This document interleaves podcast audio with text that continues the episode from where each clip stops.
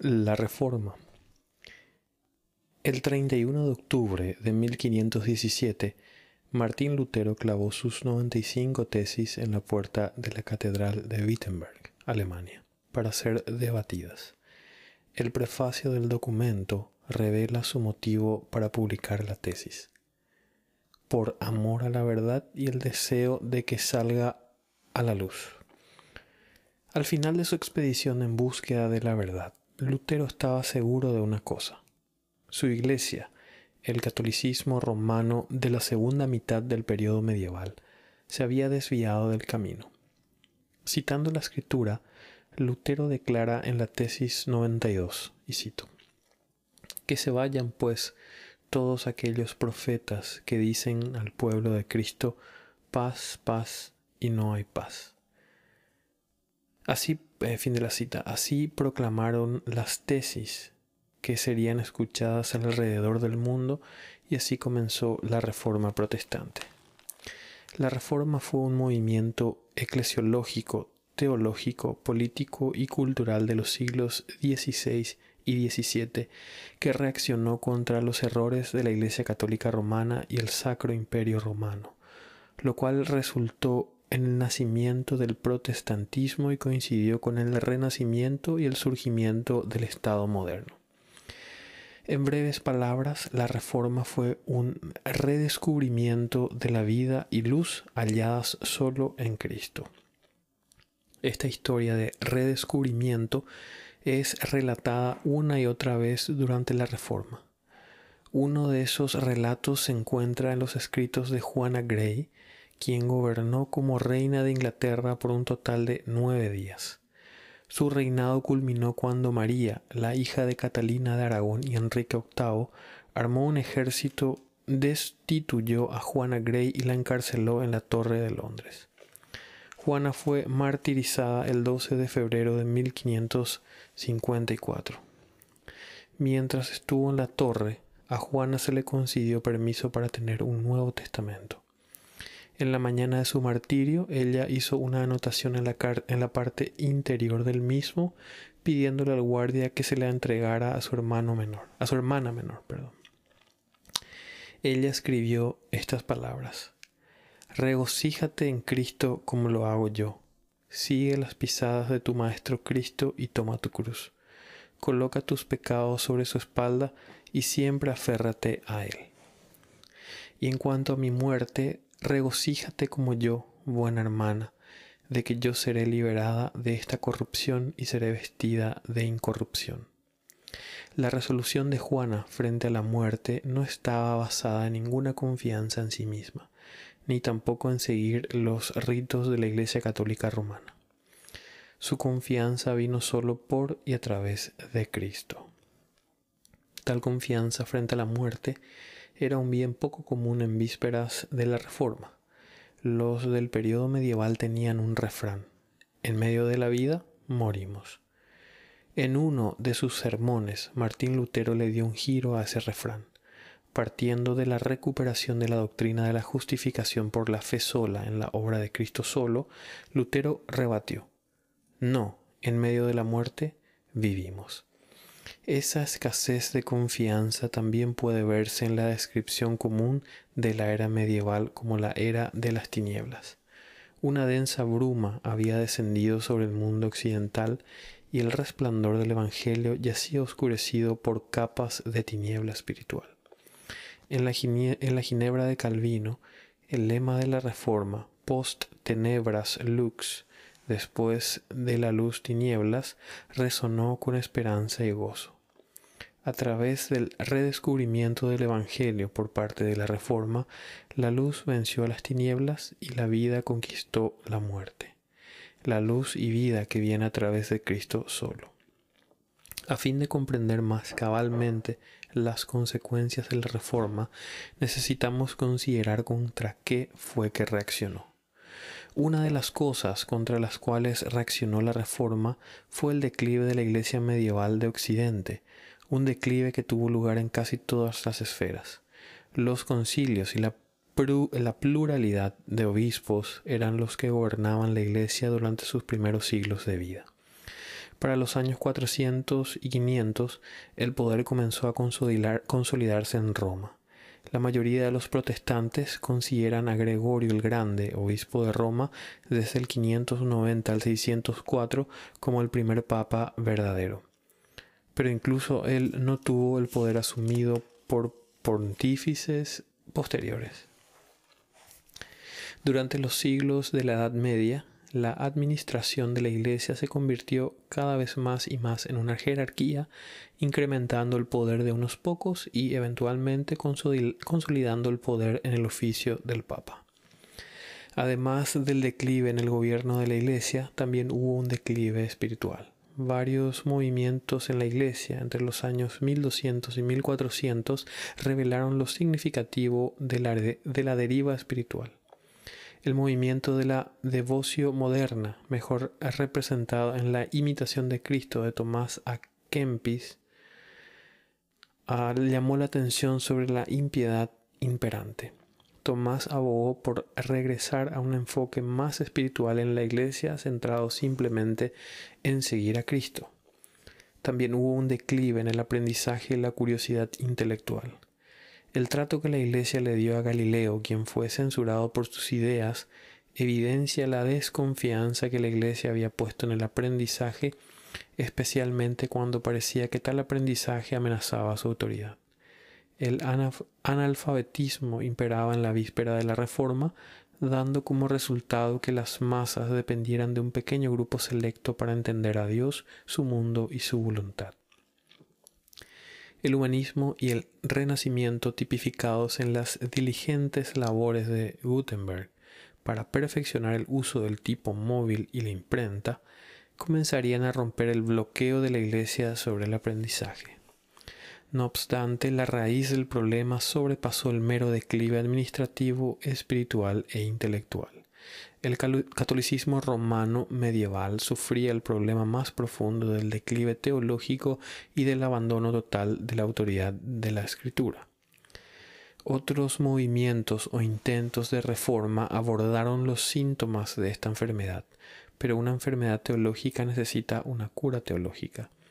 Reconociendo esta necesidad, los reformadores trataron la enfermedad con la precisión de un bisturí de cirujano. La cura teológica prescrita por los reformadores ha sido últimamente resumida en las cinco solas de la Reforma. Estas doctrinas abordaron tres áreas claves. Uno, la escritura, sola escritura, solo la escritura. Segundo, Cristo, el pecado y la salvación, sola gracia, solo por gracia, sola fide, solo por medio de la fe, y solus Christus, solo en Cristo. Tercero, el significado de la historia y de la vida, solideo gloria, solo para la gloria de Dios. 1. La escritura. La doctrina de la escritura fue central a la reforma. La Biblia había estado oculta durante el catolicismo romano medieval luego de siglos de haberse elevado la tradición y el oficio papal como las guías más confiables de la Iglesia. Cuando el texto era consultado, se usaba la traducción latina de Jerónimo, también conocida como la Vulgata. Como parte del movimiento renacentista, Erasmo de Rotterdam publicó un texto griego del Nuevo Testamento junto con el texto latino en Basilea en el año 1516. Lutero clavó sus 95 tesis en la puerta de la iglesia de Wittenberg un año más tarde, el 31 de octubre de 1517 por medio de su propia lectura de la Biblia antes de 1516 y luego por medio de la lectura del texto griego, Lutero fue liberado de las tradiciones que oscurecían el Evangelio, redescubriendo así el corazón mismo del Evangelio. La reforma llegó a Suiza mientras Ulrico Zwinglio estudiaba con atención su copia del texto griego de Erasmo y comenzó a predicar usando el Nuevo Testamento en Zúrich el 1 de enero de 1518 la Iglesia se había alejado del fundamento seguro de la palabra de Dios, al igual que el redescubrimiento de la ley en tiempos del Antiguo Testamento por parte de Esdras, el retorno a la escritura por parte de los reformadores, resultó en un verdadero avivamiento y en una verdadera y duradera, reforma de la Iglesia. Solo la escritura es la guía segura y certera de la Iglesia, y la Iglesia se extraviará cuando se desvíe de este fundamento seguro. Segundo, Cristo, el pecado y la salvación. A medida que los reformadores leían y predicaban la palabra de Dios, el Evangelio avanzaba. Sin embargo, antes de que pudieran hablar de la salvación, los reformadores necesitaban abordar la enseñanza bíblica sobre el pecado. La teología reinante del momento había minimizado el pecado a pecados, haciendo del tema un asunto de cantidad. La receta entonces era acumular méritos, gracias, entre comillas, eh, entre paréntesis, junto a los deméritos, pecados, entre paréntesis. Se creía que la mancha del pecado original era removida por el sacramento del bautismo de infantes. Entonces, los pecados cometidos a través de la vida podían ser tratados por medio del sacramento de la penitencia obteniendo indulgencias y siendo purificados después de la muerte en el purgatorio. Fue precisamente el abuso de las indulgencias a principios del siglo XVI lo que llevó a Lutero a levantar su martillo en protesta. Mientras Lutero continuaba leyendo la escritura, especialmente Romanos, aprendió que nuestro problema sobrepasa por mucho a la cantidad de pecados. Somos pecadores de raíz, radix en latín. No importa cuán piadosamente, entre comillas, pudiéramos actuar, nunca podemos vencer nuestra iniquidad absoluta ante un Dios santo y justo. El pecado es tanto una cuestión cuantitativa, los pecados que cometo, como cualitativa, soy un, soy un pecador de raíz.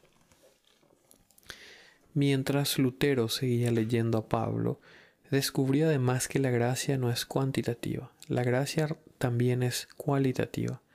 El texto clave para Lutero en Romanos 3, 26, el cual enseña que la justicia que Dios demanda de nosotros es una que no podemos alcanzar, sino que es más bien la justicia que Cristo cumplió por nosotros a, través de su obediencia activa y pasiva en su vida y en su muerte en la cruz.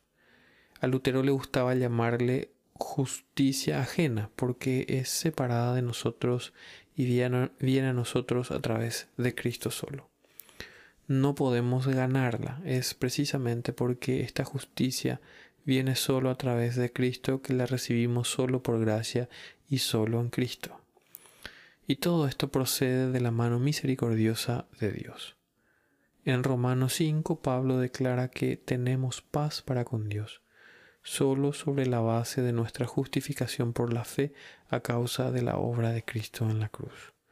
Dios se encuentra con nosotros en Cristo en la luz, en la cruz.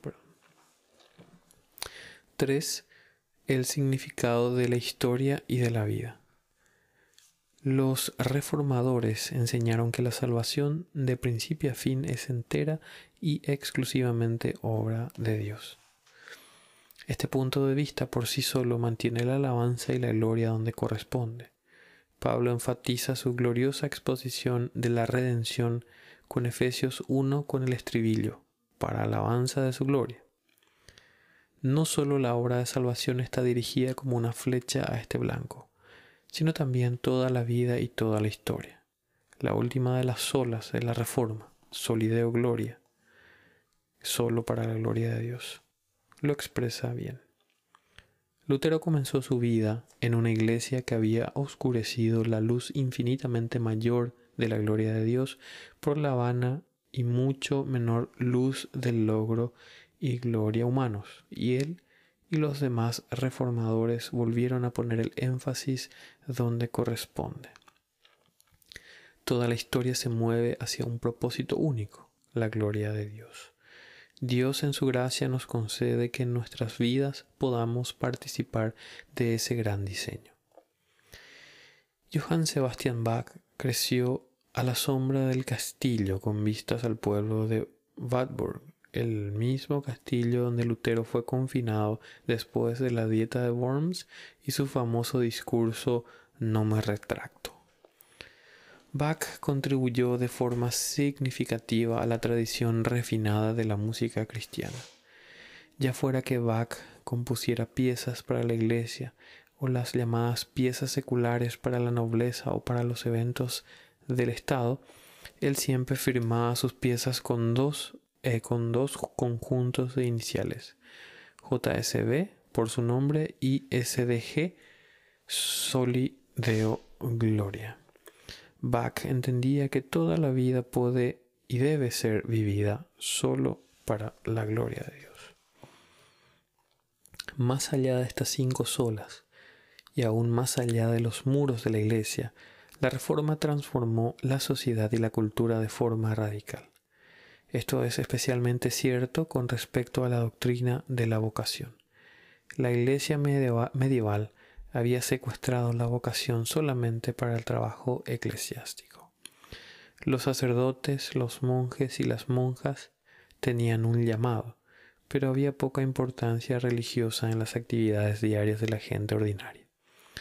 Lutero desafió esta distinción refiriéndose a las eh, profesiones laicas y a nuestros roles como esposos y esposas, padres e hijos como llamados. Los reformadores articularon una robusta doctrina de la vocación en la cual todo en la vida podía hacerse para la gloria de Dios. Al ofrecerse una nueva perspectiva sobre el trabajo, los reformadores devolvieron la dignidad al trabajo y a la actividad económica. Al no exigir más celibato del sacerdocio, los reformadores restituyeron a un lugar de honor la vida matrimonial y familiar, ya no viéndola como un obstáculo para la espiritualidad y la piedad, sino como el contexto en el cual ejercitamos nuestra espiritualidad y devoción a Dios.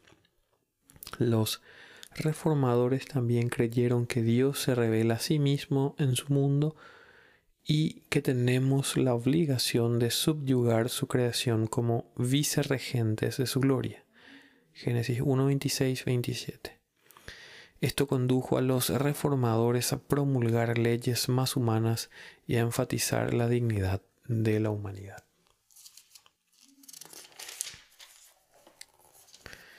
La ciudad de Ginebra sobresale aquí. Ginebra acogió a cientos de refugiados protestantes que huían del gobierno católico de Inglaterra, Escocia e Italia. Ah, por sugerencia de Calvino, joyeros florentinos refugiados trajeron la industria relojera a Ginebra. Bajo el liderazgo de Calvino, los refugiados ingleses produjeron la Biblia de Ginebra la cual es considerada la primera Biblia de estudio moderna. La reforma fue ante todo eclesiástica. Fue una reforma de la Iglesia y de la vida de la Iglesia. Uno de los asuntos más apremiantes para los reformadores tuvo que ver con la discusión de las marcas de la verdadera Iglesia. Por siglos solo una Iglesia dominó el panorama. Los reformadores la denominaron Iglesia falsa en base a qué, esta, esta pregunta condujo a la discusión de las marcas de la verdadera iglesia. Los reformadores establecieron dos marcas. Uno, el orden correcto de los sacramentos y dos, la predicación de la palabra. Lutero lo deja claro. Podemos dejar a un lado todo excepto la palabra. Este énfasis condujo a la reforma del culto, la predicación y el llamado de la Iglesia en el mundo. En un sentido, la reforma puede verse como una respuesta a, la crisis de autoridad. A través de la Edad Media, la Iglesia Católica Romana fue la autoridad en todo y para todo. A medida que la Iglesia se, desmoronaba, el tema de la autoridad se sentía con bastante fuerza. Aunque los pensadores renacentistas de alguna manera se separaron de la Iglesia, aún mantenían fuertes lazos eh, con ella por medio de su patrimonio de las artes. Muchas figuras del Renacimiento enfatizaron la revelación divina como la fuente de, conocimiento. Con el tiempo, sin embargo, el Renacimiento marcó la trayectoria para el modernismo. El modernismo claramente hizo caso omiso de la revelación divina y buscó en sí misma la autoridad, enfatizando la autonomía y racionalidad humanas. Sin embargo, los reformadores miraron a la única base segura y cierta de autoridad. Se, se, sometieron a sí mismos a la palabra de Dios, la cual por sí sola es la fuente final de autoridad en todas las cosas. Sorprendentemente, dos hijos de Ginebra, Juan Calvino y Jean-Jacques eh, Rousseau, llegaron a respuestas bastante diferentes a la pregunta de autoridad y a visiones diferentes de la sociedad y la cultura. La modernidad siguió el camino de Rousseau. La Iglesia debe seguir el camino de Calvino. Tal vez los puritanos, como, conocidos como la gente del libro, fueron los que mejor encarnaron este principio de sumisión a la palabra de Dios de la Reforma. En el progreso del, peregrino de Juan Bongen, cristiano, inicia su viaje con una carga en su espalda y un libro en su mano. La carga, su pecado, se cae cuando cristiano llega al pie de la cruz y se encuentra con Cristo. Sin embargo, el libro en su mano le sigue guiando a través de su viaje a la ciudad celestial. Para los puritanos y los reformadores, solo la Biblia es nuestra guía segura para la vida.